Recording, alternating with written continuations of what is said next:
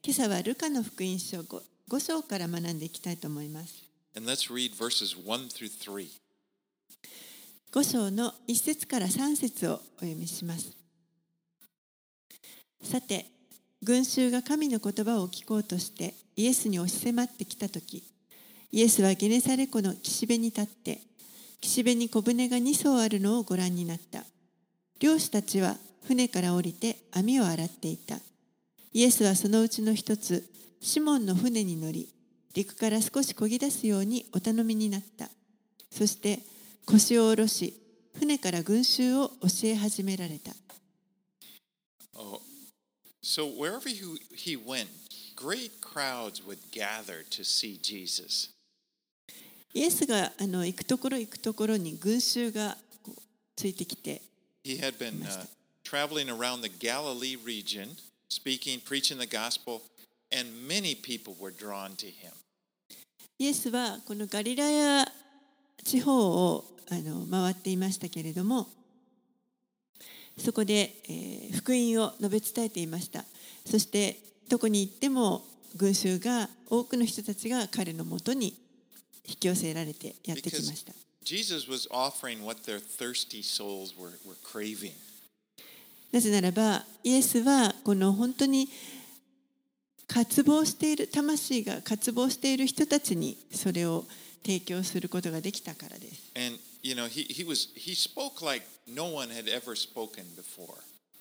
彼はあの今まで誰もあの話したことがないような仕方で語っておられました。As he told them about the kingdom of God. 神の御国について語っておられました。And Jesus not only just taught them, but he demonstrated it by healing people, by casting out evil spirits. そして、えー、口で教えるだけではなく実際に人々の病を癒したり悪霊を追い出したりしながらその実践を伴って示していました。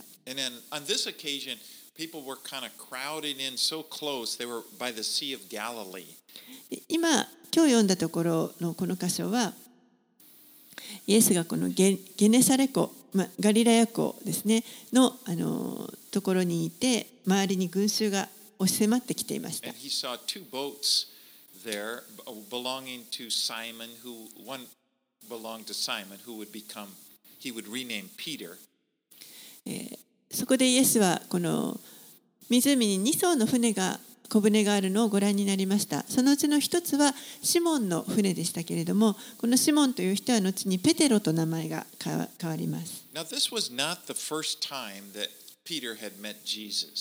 でここはあのペテロがイエスにお会いした初めてのところではありません。初めてお会いしたところ時の記述がヨハネの福音書の一章に書かれています。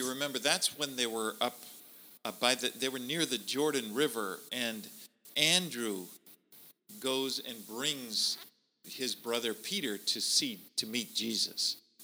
ヨルダン川のそばでそして、えーま、彼のペテロの兄弟であるシモンがあごめんなさいアンデレが、えー、このシモンを連れてイエスのもとにやってきました。そこは、えー、ヨハネがバプテスマのヨハネがバプテスマを授けていたところです。So now, if you look at your map, that's down here, down in by the Jordan. Now they're up around the Sea of Galilee. ですからそのヨルダン川というのの彼らがいたところは少しあの南の方なんですけれども今北の方のガリラヤ湖のそばガリラヤ地方にいます。イエスはそこで、えー、宣教の働きを始めておられました。船というのはイエスがこう語るのに最適な場所でした。For one thing, in a boat he could get back away from the people and everyone could see him. 一つにはこの船が少しこう沖に出ていくと群衆があの岸からみんなイエスのことを見ることができます。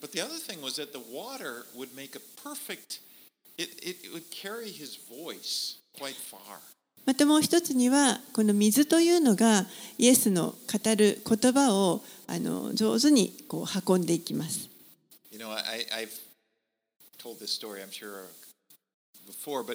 When I was growing up, my dad and I used to go fishing all the time.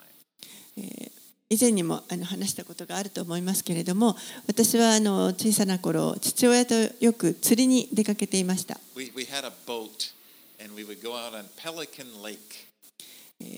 ボートがあってですね、あのペリカン湖っていうところ によく行っていました。Calm, clear, where there were no waves. It was just clear. The water was just still, and we were out in the boat, and I could hear the voice of little kids playing on the other side of the lake. Way, you know, I couldn't even see them, but I could hear their voice as if they were right next to me. そしてですねこの湖が本当に静まってあの静かになっている状態だと、えー船の上に行ってあの岸の反対側にもうあの姿も見えないぐらいの遠くのところにいる子どもたちの話し声を聞くことができました。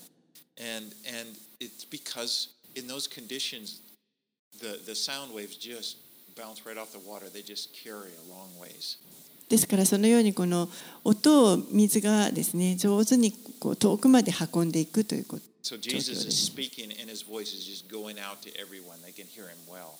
ですからイエスが船の上から話されるとその声が岸にいるあの大勢の人たち遠くまでよく聞こえたと All 思い right, ます。let's read verses 4 through 11. はい、では4節から11節をお読みします。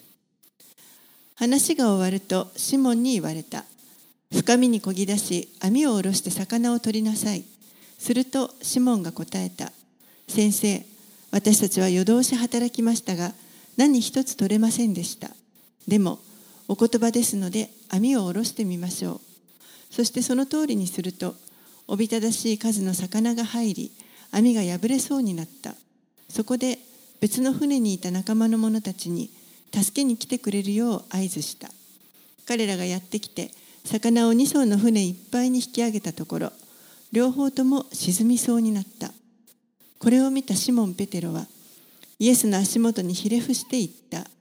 主よ、私から離れてください。私は罪深い人間ですから。彼も一緒にいた者たちも皆自分たちが取った魚のことで驚いたのであった。シモンの仲間のゼベダイの子ヤコブやヨハネも同じであった。イエスはシモンに言われた。恐れることはない。今からのち、あなたは人間を取るようになるのです。彼らは船を陸につけると、すべてを捨ててイエスに従った。So after Jesus had finished his message, then he tells Peter to, to put out into deeper water and let down his nets. イエスがメッセージを語り終えた後、彼はえーペテロにこの深みにこぎ出して網を下ろしてみなさいと言われました。Now, Peter was a professional fisherman. ペテロは、えー、プロの漁師でした。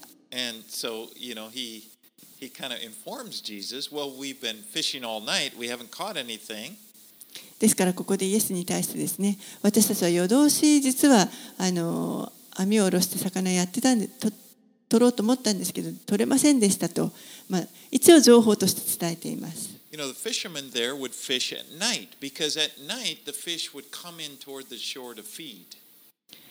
漁師たちは大抵夜釣りをしますというのは魚たちが餌を食べるのにこう浅瀬にやってくるからです。で彼らはそんなに大きな船とか大きな網を持っていたわけではありません。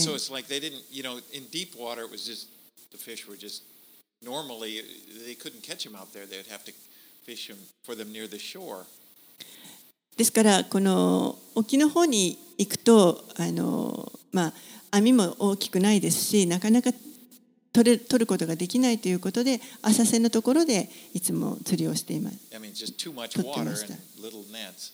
But, they, but Peter said, okay, but because you said, I, we will do it. でもここでペテロはけれどもまああなたがそうおっしゃるのですからということでお言葉通り網を下ろしてみましょうと言います。You know, it's always good to do what the Lord says, even when you think you may know better. もし自分の方がこのことに関してはよく分かっていると思うようなことがあったとしても主が言われる通りにするというのが常に一番良いことです。Because there are times, not all the time, but there are times when the Lord does things against our reasoning. It just doesn't seem to make sense. いつもではありませんけれども時に時として、えー主が言われることというのは私たちの理性に逆らうようなことというのがあります。And God doesn't always answer our question, why? そして神は必ずしも私たちのなぜという疑問にいつも答えてくださるわけではありません。And sometimes we just have to have faith that He knows what He's doing. ですから私たちは、えー神は何をされているかご存知であるというその信仰を持って行動する必要があります。Well, they did what Jesus said, and they experienced such a big catch. Their nets became so full of fish suddenly that they worried that their nets were going to break. そして彼らがこのイエスの言葉通り網を下ろしてみるともう突然大量の魚があのかかってそしてもう網が破れてしまうのではないか壊れてしまうのではないかというぐらいになりました.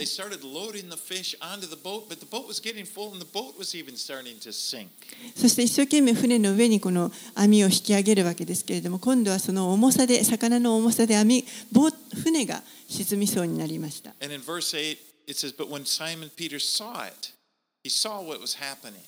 And he fell down at Jesus' knees, saying, Depart from me, for I am a sinful man, O Lord. 8節のところではこれを見たペテロがイエスの足元にひれ伏してこのように言いました「主よ私から離れてください私は罪深い人間ですから」 Peter had already, if you will remember, remember, he had already witnessed Jesus healing his mother-in-law in chapter 4. ペテロは実はえー4章のところに出てきましたけれどももうあの自分の義理の母親をイエスが癒してくださったというその奇跡を見ていました But there was something about this miracle that really impacted Peter. けれどもこのこの時に起こったこの奇跡的な出来事というのが非常にペテロにはあの強い印象を与えたようです。And he, he just suddenly became aware of his unworthiness, of his sinfulness. そして突然この自分の価値のなさとか罪深さというものに気づきました。And I'm sure it was also at the same time he's aware of the holiness of Jesus. And that's what happens because compared to when, when we became when we get a revelation of the holiness of Jesus, then of course in contrast, we feel unworthy. そして同時にこのイエスの清さというものにも気がついてそうするとこの比べてみるとイエスの清さと自分のこの罪深さというものをき比べてしまうときにもう自分は本当に価値がないというふうに思います。Now the same thing happened to the uh, prophet Isaiah in Isaiah chapter 6. これは、えー実は同じことが預言者イザヤにもあの起こったことが語られています。イザヤ書の6章にあります。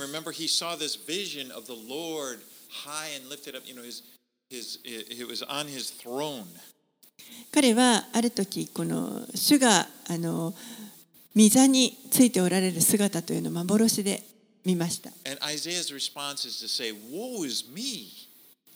その時にそれを幻を見たイザヤは、ああ、私は滅んでしまうと言いまし。I'm lost. 滅んでしまう。I'm a man of unclean lips. この私は唇の汚れたもので、Well, anyway, Jesus responds to Peter, says, Do not be afraid. For now on, from now on, you will be catching men.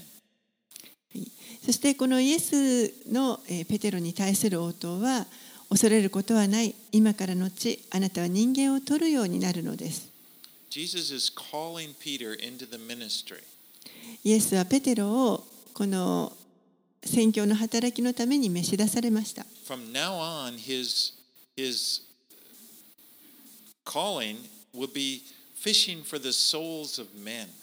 ですからここから先は彼の召しというのは人の魂を取るもの取る漁師ということになります。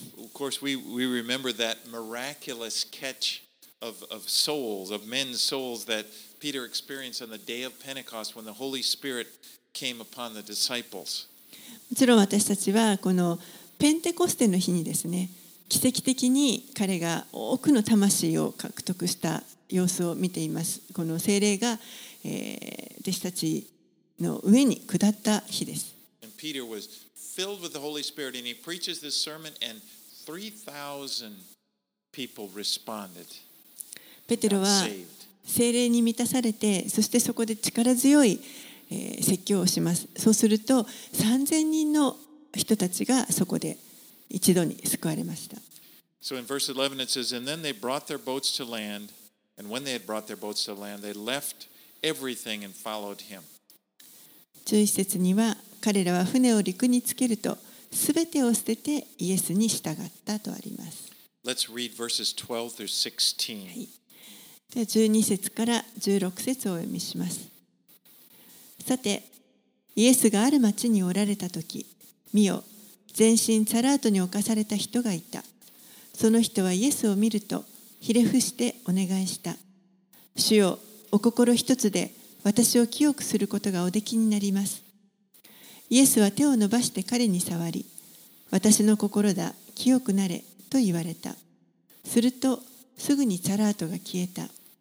イエスは彼にこう命じられた。誰にも話してはいけない。ただ言って自分を祭司に見せなさい。そして人々への証のためモーセが命じたようにあなたの清めの捧げ物をしなさい。しかしイエスの噂はますます広まり大勢の群衆が話を聞くためにまた病気を癒してもらうために集まってきた。だがイエスご自身は寂しいところに退いて祈っておられた Now, when you see leprosy described in the Bible, it kind of seems like it's an infectious skin disease. It seems a little different than what we call Hansen's BO today. この聖書の中で、えーサラート一番最近の訳ではサラートと訳されていますけれどもこの言葉が出てくる時これは、えーこの皮膚に生じる何かあの病気で、えーですけれども現在言われているこのハンセン病というあの病とはちょっと違うよう But で it, す。it, it seems it could include, I mean, people, they're not quite sure because they, they, they translated the word leprosy, but using the descriptions when they're talking about the skin and what it looked like. But it also could, it could include Hansen's disease. We're not sure. 以前はまあ雷病とも訳されていたと思いますけれどもあのこのハンセン病というのもあの含まれるかもしれませんけれどもちょっとこのサラートという言葉がどういうものを指しているのかというのははっきりは分かりません But it was one of the most horrible diseases that you could have. でもこれは、えー本当に恐ろしいあの病だったと考えられます.この病にかかってしまった人のことをちょっとこう想像してみたいと思います You know, per- uh, perhaps a man he comes in from the field one day and he's got kind of a sore on his. He looks at his hand and there's sort of a sore there, and maybe his wife makes a poultice or something, puts it on it, and it, but it doesn't get any better. ある日ですねある人がこの畑から帰ってくるとなんかちょっと手があの痛い痛みを感じるでもしかしたら奥さんが湿布か何かを貼ってくれるかもしれませんけれどもなかなかその痛みが引いていかない.ちょっと想像してるだけですね.でなかなか良くならないのであなたちょっと祭司のところに見見てもらいに行った方がいいんじゃないの？And so he goes to the priest. The priest examines it, and then according to what the, the, the, the law, Leviticus 14, the pr- priest would put him in isolation for 14 days. そして祭司がですねそれを調べてそしてあの立法に従って14日間様子を見るためにその人を隔離します And it, but then during that time, the sore just gets worse. でもその間にこの痛みはどんどんひどくなります And he goes back to the priest, and then he hears the words, the priest pronounces him unclean. そして十四日経ってまた祭司のもとに出てきたときに祭司がですねこの人に向かって汚れているものと宣告します。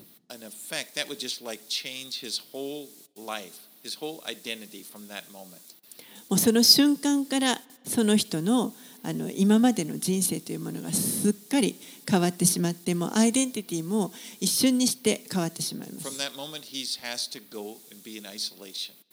その瞬間から彼はもうずっとこの隔離された生活をしていかなければいけません probably where there maybe there are some others that are living together, lepers, but then the, his family probably made arrangements to drop off food somewhere so he could pick it up. もしかしたら同じ病気にかかっている人たちとこう一緒にあの近くにいることはできるかもしれませんけれどもそして何かこう約束を結んで家族がえー定期的に食事を近くまで持ってくる And any time he was walking and he saw a person, it was his responsibility to yell out, unclean, unclean, you know, stay away from me.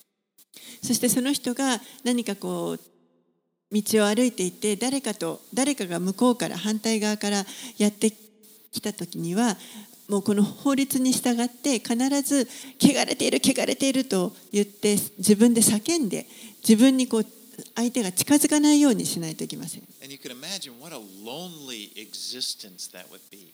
なんというもう孤独な生活になってしまうことでしょうか。But this, this leper comes to Jesus and, uh, and, he, and he says, he begs him, he said, Lord, if you are willing, you can make me clean. ここにそのサラートに侵された人がイエスのもとにやってきてそして「主よお心一つで私を清くすることがおできになります」と叫びました。The words of Jesus' response. I am willing, be cleansed. それに対するイエスの応答を聞く聞いたその言葉はなんと素晴らしい言葉だったでしょう。イエスはそれに対して「私の心だ、清くなれとおっしゃってくださいました。そして手を伸ばして、この人に触れてくださいました。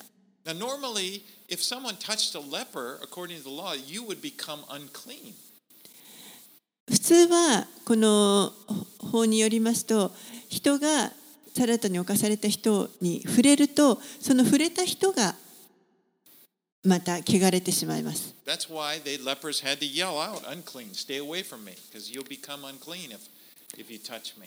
だからこそこの犯されているサラトになった人は自分から汚れている汚れていると言って自分に触るとその人も汚れてしまうので触らせないようにしなければいけませんで。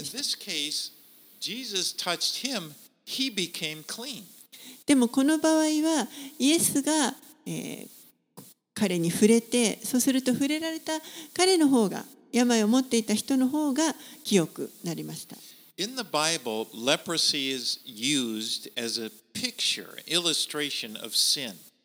聖書の中でこのあのタラートというのは、まあ、罪を表しています And it's so there's so many similarities. You know, it, it sin isolates us.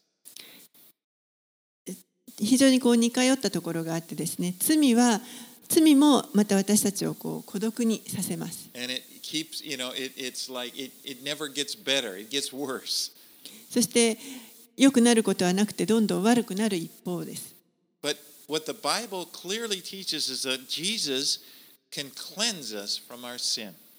でも、聖書が教えているのはイエスは私たち teaches is that おできになります。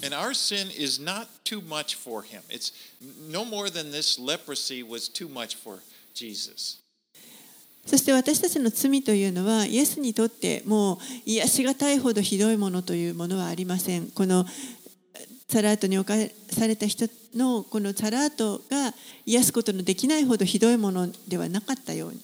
Jesus isn't worried that we are going to contaminate him. We're going to make him unclean. イエスは決して私たちに触れることによってイエスご自身が怪我されてしまうことを心配する必要は全くありません。むしろ彼が私たちを清くしてください.もし私たちがそれを望むならば Now, we, we, we may accept the fact that Jesus can do that. Like, if you are willing. Well, yes, Jesus can cleanse me. But we may wonder is he willing to cleanse me? 私たちはイエスにはこの癒すことができる力があるということは受けあの受け入れられるんですけれどもではそれを喜んでしてくださるんだろうかということはちょっとあの疑問に思ったりします You。know, I think sometimes when we first become Christians, it's kind of easier. We have faith. Yes, I'm a sinner. Obviously, okay. Jesus, and we, we have this faith, we ask Him, and we believe, yes, I've been cleansed. 最初にイエスのことを信じた時というのは私たちはあ本当にあのあこれで私は清められたイエスを信じて清くなったんだと信じることができます I'm forgiven. 私は罪が許された But you know, when we walk with Christ for a while, maybe it's been 10, 20, 30, some of us it's been a long time. And we get the, we may get this idea that, you know, perhaps he's getting tired of my failure, my sin. And でも maybe そ he れ doesn't want to cleanse me anymore. それがこう信仰生活が長くなって10年20年30年ともっとかもしれませんけれどもな長くなっていくとだんだんですねもしかしたら神様は私がもう何度も何度も失敗するのにもう本当に嫌気がさしておられるかもしれないと思うことがあるかもしれません But we read in 1 John 5, uh, 1 9, でも私たちは第一ヨハネの一章9節を読みます it says, If we confess our sins, he is faithful and just to forgive us our sins and to cleanse us from all unrighteousness.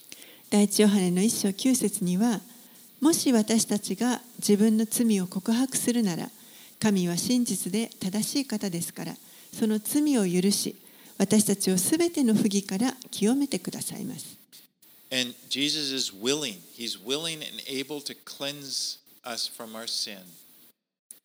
イエスは常に喜んで私たちを罪から清めてくださいます When we first come to Christ, 最初に私たちがキリストを信じるようになった時に。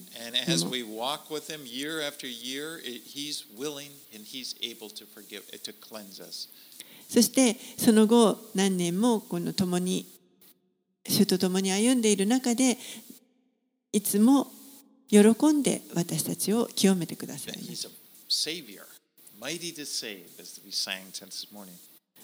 この方は本当に力ある救い主です。Alright, let's move on. 17 through 19. 17節から19節をお読みします。ある日のこと、イエスが教えておられると、パリサイ人たちと立法の教師たちがそこに座っていた。彼らはガリラヤとユダヤのすべての村やエルサレムから来ていた。イエスは主の道からによって病気を治しておられた。すると見よ、男たちが中風を患っている人を床に乗せて運んできた。そして家の中に運び込み、イエスの前に置こうとした。しかし、大勢の人のために病人を運び込む方法が見つからなかったので、屋上に登って瓦を剥がし、そこから彼の寝床を人々の真ん中、イエスの前に吊り下ろした。This paralytic had some very good friends. この中部の人にはとても良い友人たちがいました。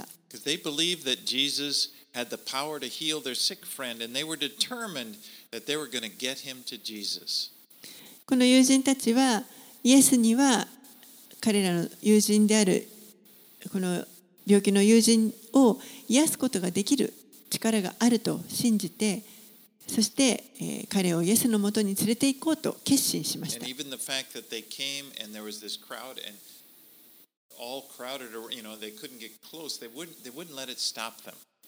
そして、実際彼を連れてイエスのもとに連れてきた時にも群衆が周りに大勢いてなかなか近づけませんでしたけれどもそれでも諦めることはありませんでした。And and they lowered him down through it. そして屋根に登って屋根に穴を開けてそこから彼を下に吊り下ろしました。You know, I've always thought this story is such a good example for us.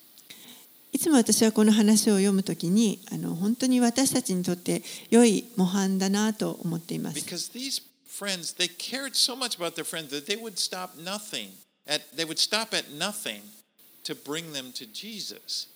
この友人たちは本当に自分の友を心配してそして、えーもうどんなものも彼らを止めることなく何とかしてこの友をイエスのもとに連れて行こうとしました。You know, we'll never find ourselves in this situation where we have to make a hole in the roof to bring Jesus to somebody to Jesus because now Jesus is not limited to a physical body. 私たちは今もうですねこのようにあのイエスがおられるところに行って屋根に登って穴を開けて吊り下ろすというようなそんなことをする必要は、えーありませんなぜならばイエスはこの限られた肉体を持った存在ではなく今はもうそういう存在ではないからです he's と he's he's present, he's there. People can know Jesus, meet him. イエスはもう今やどこにでも存在しておられますので人々はいつでもこの方にお会いすることができます。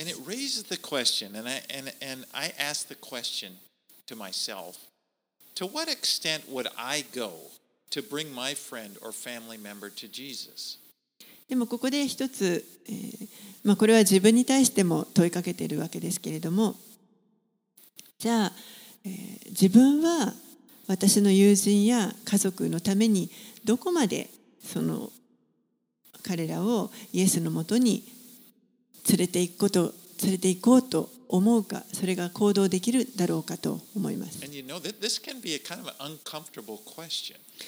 このような問いかけというのはもしかしたらちょっとあのあまりえ聞かれたくないような問いかもしれません But。it is a good question. I mean, just because it makes us uncomfortable, it's a good question to ask. But am I willing to like, for first of all, am I willing to pray for somebody? でも実はこれは問いかける良いあの質問だと思います。私は本当にこのこの人のために祈りたいと思っているだろうか。Am I am I willing to? A lot of times, what people keeps people just comfort, comfort zone. I don't want to be awkward, and I don't want to be uncomfortable. I don't want to talk about Jesus. That they think, well, you know, that's a private thing and all that. 多くの人はもう今いるところ今置かれているところで十分満足してもうそのあの状態から外に出たくないと思う人たちがたくさんいますだですからうん私はちょっとイエスのことについて話したくないんです Now, I I don't believe in that God wants to motivate us by guilt. I'm not trying to do that. もちろんですね神は私たちをこの両親の咎めによってなんかあの無理やり行動させるということはありませんしそんなことはないと私は信じています。But I just believe that as we do ask ourselves that question and focus our mind, okay, how might God be wanting to use me to bring this friend or family member to Christ? And the Lord would give us ideas, maybe a book or maybe a New Testament or something, or in, or you know, the, God would, would, will work. でもこうこういう問いかけを自分にすることによって主が主ご自身がじゃあどのようにその友人や家族たちにえー伝えていったらいいかということをそのアイデアを与えてくださると思います。例えば本を使うだとか何かしらのこのアイデアを教えてくださって主がそれを助けてくださいます。All right, let's, let's go back to the story 20 through 26. はい、では、えールカに戻って20章あごめんなさい。20節から26節をお読みしますイエスは彼らの信仰を見て「友よあなたの罪は許された」と言われた。ところが立法学者たちパリサイ人たちはあれこれ考え始めた。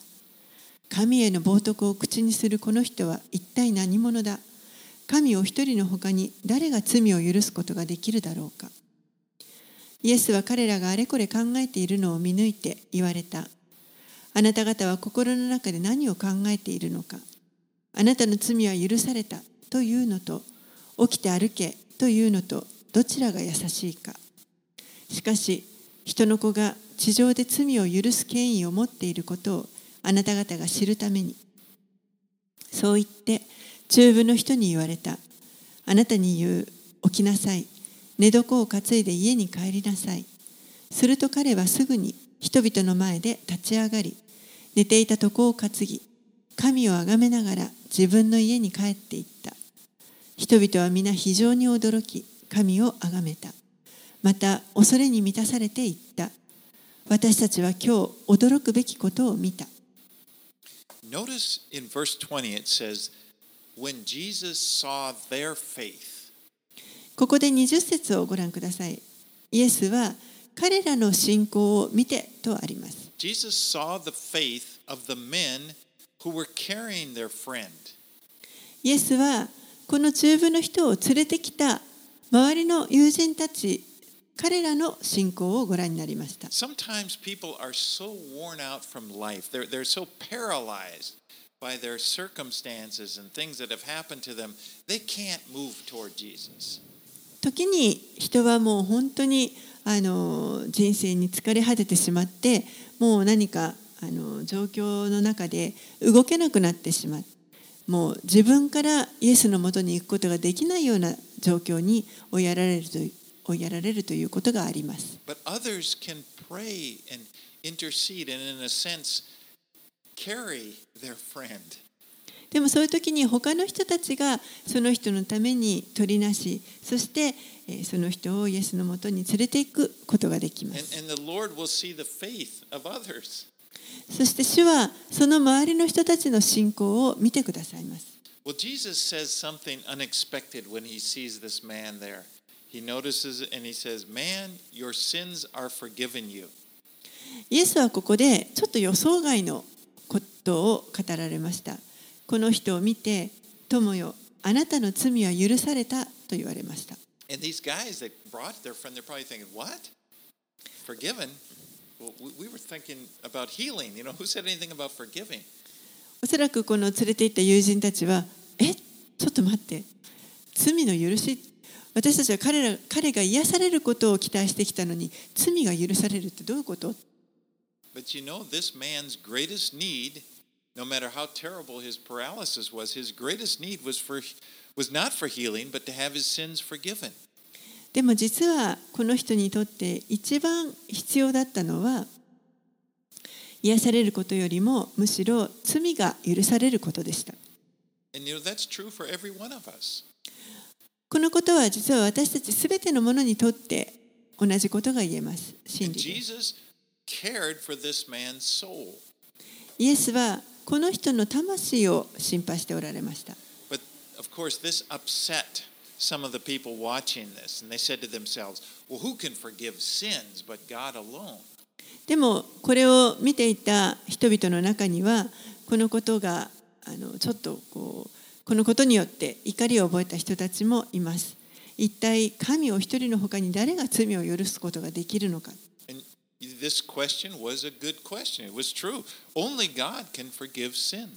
でも実はこの問いかけというのは良い質問です。これはあの実は真理です確かに神お一人しか罪を許すことはできません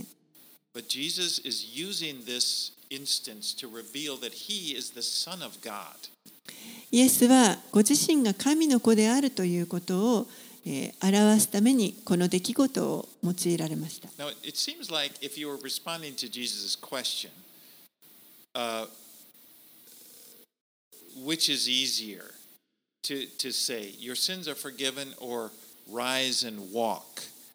そしてイエスは彼らの思っている質問に対してこのように答えられました。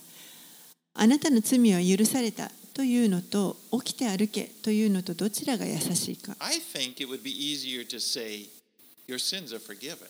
Because if you said, rise and walk, if he didn't rise and walk, immediately you can say, well, you, you did, those are just words. But you can't see somebody being forgiven. 私はこの罪は許されたという方が優しいのではないかなと思います。というのはもし起きて歩けと言った時にその人が実際起きて歩くことができなかったとしたらもうそれはあの明らかです。言ってることがあの実際に起こらないということがはっきり目に見えますけれども罪が許されたと言ってもそれは目に見えることができません。まあそれは私が感じるところです。だから私はその方があの起きて歩けという方が難しいんじゃないかなと思いました。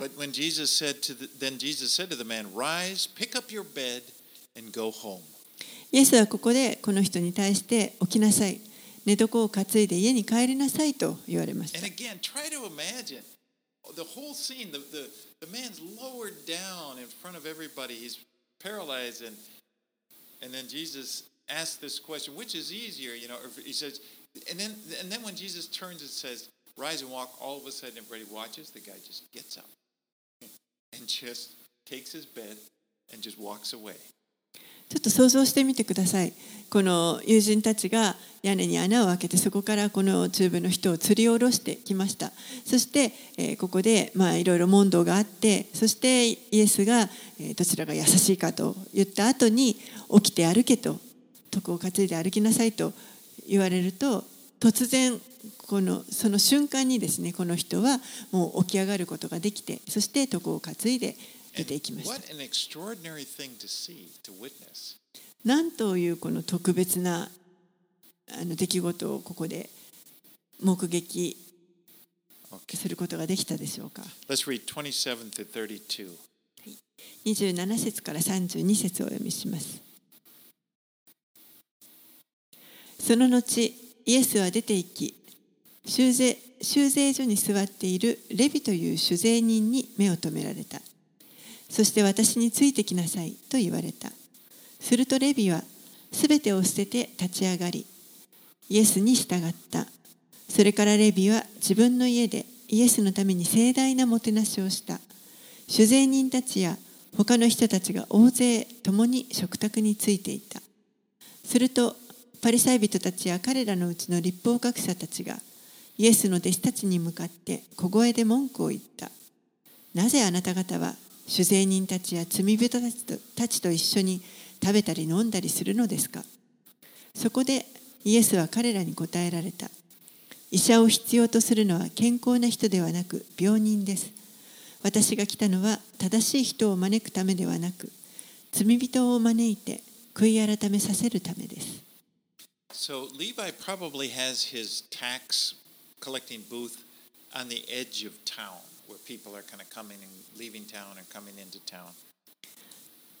レヴィはおそらくですね、この町の、まあ、外れにある税の収容所に、えー、座っていたと思います。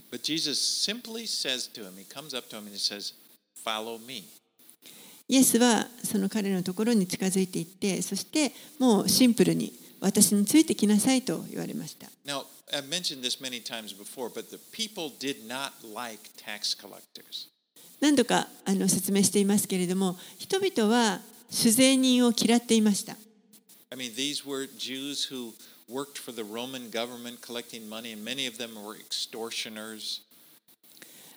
この主税人たちというのはユダヤ人でそしてローマ政府のために、まあ、働いていて多くの人たちがちょっとこう So あまり、えー、よく思われていないこうお金をね、ゆする取るような人です。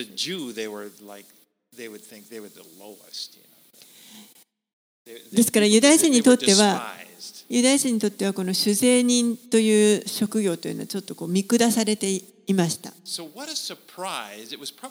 Surprise and say, follow me. ですから、えーそのような人をイエスがあの私についてきなさいと声をかけるというのはこれは本当に驚くべきことだったと思います。And it says that Levi left everything and followed Jesus. そしてそこでレビはもう全てを捨ててイエスに従ったとあります。And you know, he was happy about it. 彼は本当に嬉しかったと思います。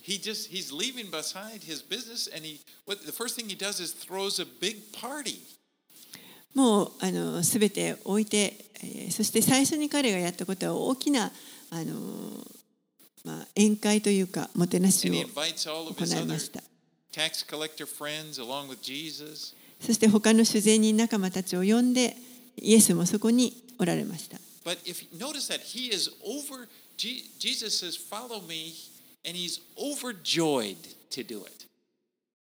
イエスが私についてきなさいと声をかけてくださったことによって彼はもう本当に喜びました。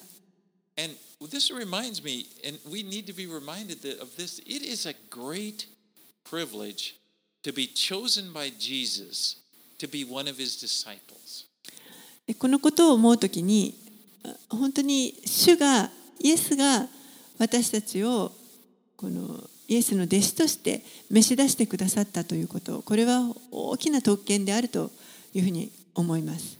To have the one who knows more about life, about living life, than anyone who has ever walked the earth, to have him come to you and offer and, say, Follow me, and I will mentor you. もうこの自分の人生を他の誰よりもよく知っていてくださっている方が、えー呼んでくださって召し出してくださってそして私があなたをこれからあの世話をしていくと言ってくださいます。We have never, we would never experience a greater, more valuable opportunity than that. 私たちはこれ以上この価値のあるような機会というのはないと思います。So just to- we kind of have to remind ourselves that just how wonderful it is and rejoice in it. なんという素晴らしいことか本当にこの喜ばしいことだと思います。でもここにいたすべての人があの喜んでいたわけではありません。They saw this, what was going on, and they grumbled. What's he doing eating with these tax collectors and sinners? パリサイ人や立法学者たちは、えーここで不満を言う不平を言ってイエスがなぜこんな酒税人なんかと一緒に罪人たちと一緒に食事をし食べたり飲んだりしているのか They're making an assumption. They're, they're assuming that if Jesus were really holy, then he wouldn't do something like that. 彼らはイエスがもし本当に清い方であるならばこんなことはしないはずだというふうに勝手に推測していました。This is another example, like we talked about the leper. Jesus went to someone unclean and touched him. Now Jesus goes into the house of somebody and is, is surrounded by people that are considered to be unclean. サラートに侵された人にイエスが触れられた時と同じでこここもまた、えーイエスがこの人々が罪深い者たちと考えている主税人のところに行かれてそして、えー彼らに触れられました。And he says in 31 32, Those who are well have no need of a physician, but those who are sick. I have not come to call the righteous, but sinners to repentance. 31節32節には医者を必要とするのは健康な人ではなく病人です私が来たのは正しい人を招くためではなく罪人を招いて悔い改めさせるためです This is the whole point of the gospel is that we are spiritually sick and we need healing. ここにこの福音の本質があります私たちは霊的に病気の状態でしたそしてその癒しを必要としていました And that Jesus, who loves us, seeks us out. He looks for us in order to bring us to spiritual health. そして私たちを愛してくださるイエスが私たちのことを探し出して見つけてくださって癒しをもたらしてくださいました。Now, the Pharisees, the problem they had was self righteousness. パリサイ人たちが抱えていた課題というのは彼らは自分たちが正しい自己義認をしていたということです。And they, in their self righteousness, they would compare themselves to these sinners, quote, as they said, and they felt like they looked pretty good compared to them. そして彼らはこのいわゆる罪人と人々に考えられているような人たちと自分たちを比べてそして自分たちの方があの良い人間であるマシなものであるというふうにこう比較して考えていました。And they were so confident, they were confident that they they could put down these sinners. They were in the position to do that. そして、えー彼らにはこの自分たちはそういったあの罪人を、えー見下すというかあの下に置くそういったあのことをしてもいいいいんだというその確信を自分たちは持っていました。Now they. Sometimes the scripture gives us an example to follow, and then other times we see examples of what not to do.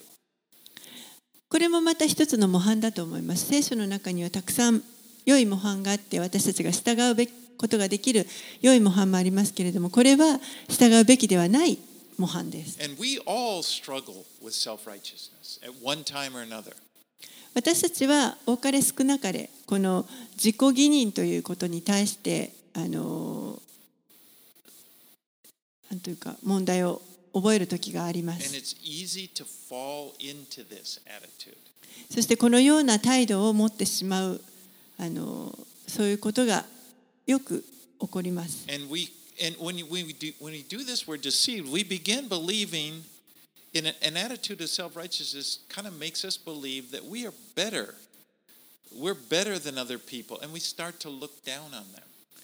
そしてこの自己義認をしていくと他の人と比べた時に自分の方があのなかなかいい人間だ、ま、自分の方があのマシだというふうにこう比較してそして他の人をあの下に見てしまうということが起こってきます。twisted thing about this is that we actually believe that this is the attitude God wants us to have. そしてそれがだんだんですねこのこういった態度というのは実は神はが望んでおられるものだというふうに考えるようになってしまいます。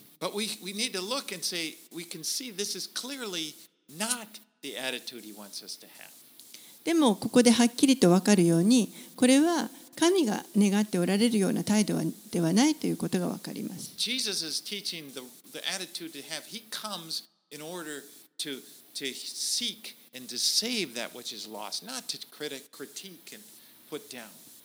イエスは、えーこのようにイエスを必要としている人たちを探してそういう人たちを癒そうとしてくださいます。あの批判しに来られたわけではありません。Okay, well, let's finish up the chapter, reading 33 through 39. では33節から最後39節までお読みします。また彼らはイエスに言った。ヨハネの弟子たちはよく断食をし祈りをしています。パリサイ人の弟子たちも同じです。ところがあなたの弟子たちは食べたり飲んだりしています。イエスは彼らに言われた。花婿が一緒にいるのに花婿に付き添う友人たちに断食させることがあなた方にできますか？しかしやがて時が来て花婿が取り去られたらその日には彼らは断食しますイエスはまた一つの例えを彼らに話された。誰も新しい衣から布切れを引き裂いて古い衣に継を当てたりはしません。そんなことをすればその新しい衣を裂くことになり新しい衣から取った布切れも古い衣には合いません。また誰も新しいブドウ酒を古い皮袋に入れたりはしません。そんなことをすれば新しいブドウ酒は皮袋を裂きブドウ酒が流れ出て皮袋もダメになります新しいブドウ酒は新しい皮袋に入れなければなりませんまた誰も古いブドウ酒を飲んでから新しいものを望みはしません古いものが良いと言います Now, one of the complaints that the Pharisees had about Jesus' disciples was that his disciples didn't fast when they were fasting. パリサイ人たちがあの不不満を言っていた一つにイエスの弟子たちが、えー断食をしていない彼自分たちは断食しているのにこのイエスの弟子たちは断食をしていないということを不満に思っていました。No, the only place fasting is actually mentioned, I mean, the only place it- it's commanded in, in the Old Testament law was on the Day of Atonement. この断食をするようにと法で定められているのは、えー、贖いの日と呼ばれる日一日です。But the Pharisees, in their traditions, they would fast at different times in the week. I think it was, if I remember, it was once or twice every. They had this schedule of fasting, and they liked to let people know that they were doing it. でも、あのー彼らの宮殿立法の中には、えー、もう少し細かくですねこの断食をする日というのが、えー、スケジュールの中に組み込まれていましたので彼らはそれに従って断食をしていました。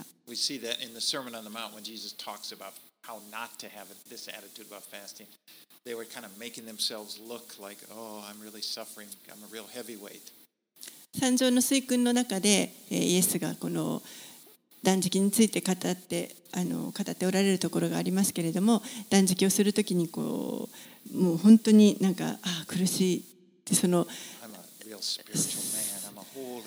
もう自分はあの霊的なものだから今こう断食をしていて大変なんだっていうのを外に見せ見せるということをそういうことをしてはいけないということをイエスは語っておられる。イエス。イエスは語っておられる。イエスは語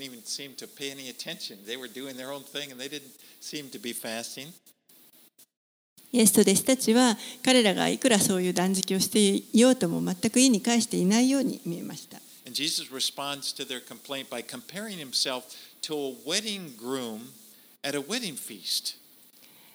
イエスはこの彼らに応答して結婚の披露宴に例えて語っておられます。You know, e- everybody is happy and they're rejoicing at a, at a wedding banquet. 披露宴の席ではすべみんながそこにいるみんながあの喜んでいます。It's not that, that's not the time for fasting.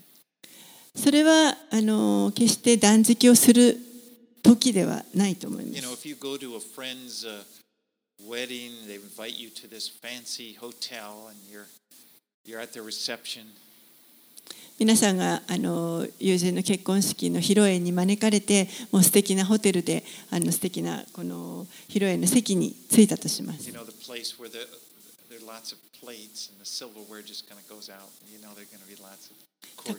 たくさんのですね、この食器がこう綺麗に目の前に並べられています。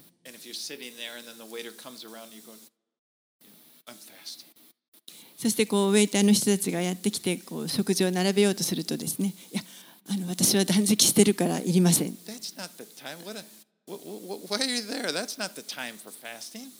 そういう披露宴の席で断食をするような時ではないと思います。適切な時というの、断食をする時というのは、えー、悲しい。む時です Someone you love is taken away from you. It's like I don't feel like eating. I'm. I, 誰か- when it would be appropriate. 誰か愛する人が取り去られてしまった時そういう時にはもうあの断食をしして悲しみます they will be sad. He will be taken away when he's crucified and when he's no longer with him. That would be the time. イエスはやがて取り去られてしまいます。もう彼らと共にいることができなくなります。その時にこそ断食をする時です。And Jesus uses this illustration about wineskin to make it clear that what he's trying to say is he didn't come to, re, to reform Judaism, to reform the law. To make, he came to start something completely new. イエスはここで、えーこのブドウ酒の皮袋の例えを使って話しておられますけれども、えーイエスはこのユダヤ教ユダヤ信仰というものをあの改革しようとして来られたわけではありません。むしろ全く新しいものを始めるために来られました。古い契約をこうなんか修復するために来られたわけではありません。Righteousness by obeying the law.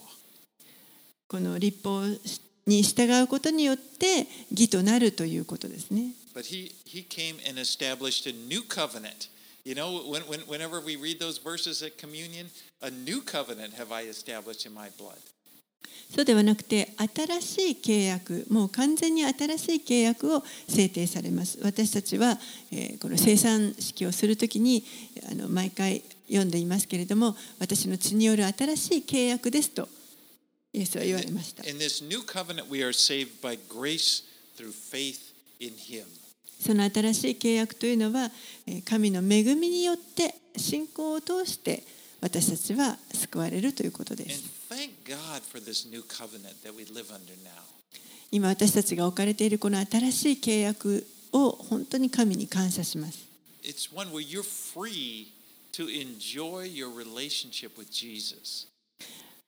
皆さんはこのイエスとの関係を本当にもう自由に楽しむことができます。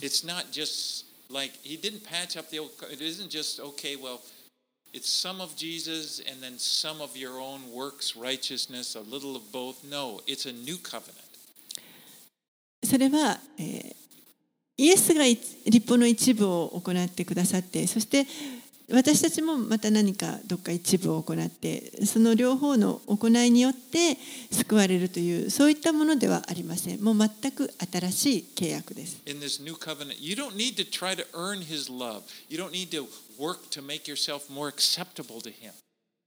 この新しい契約のもで私たちは神の愛をもっと得るために何か努力をする必要もありませんしあの.より愛してもらおうと一生懸命になる必要はありません。もうすでに愛され、そして神に受け入れられています。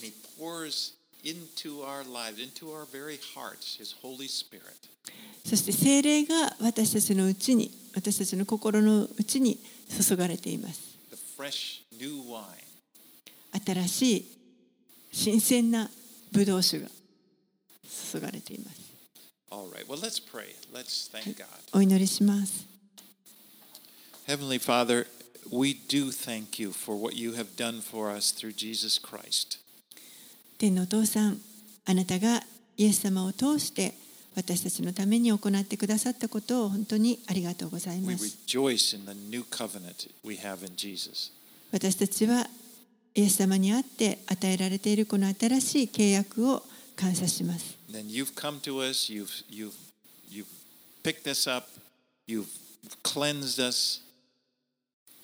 あなたは私たちのもとに来てくださって、選んでくださり、そして清めてくださいました。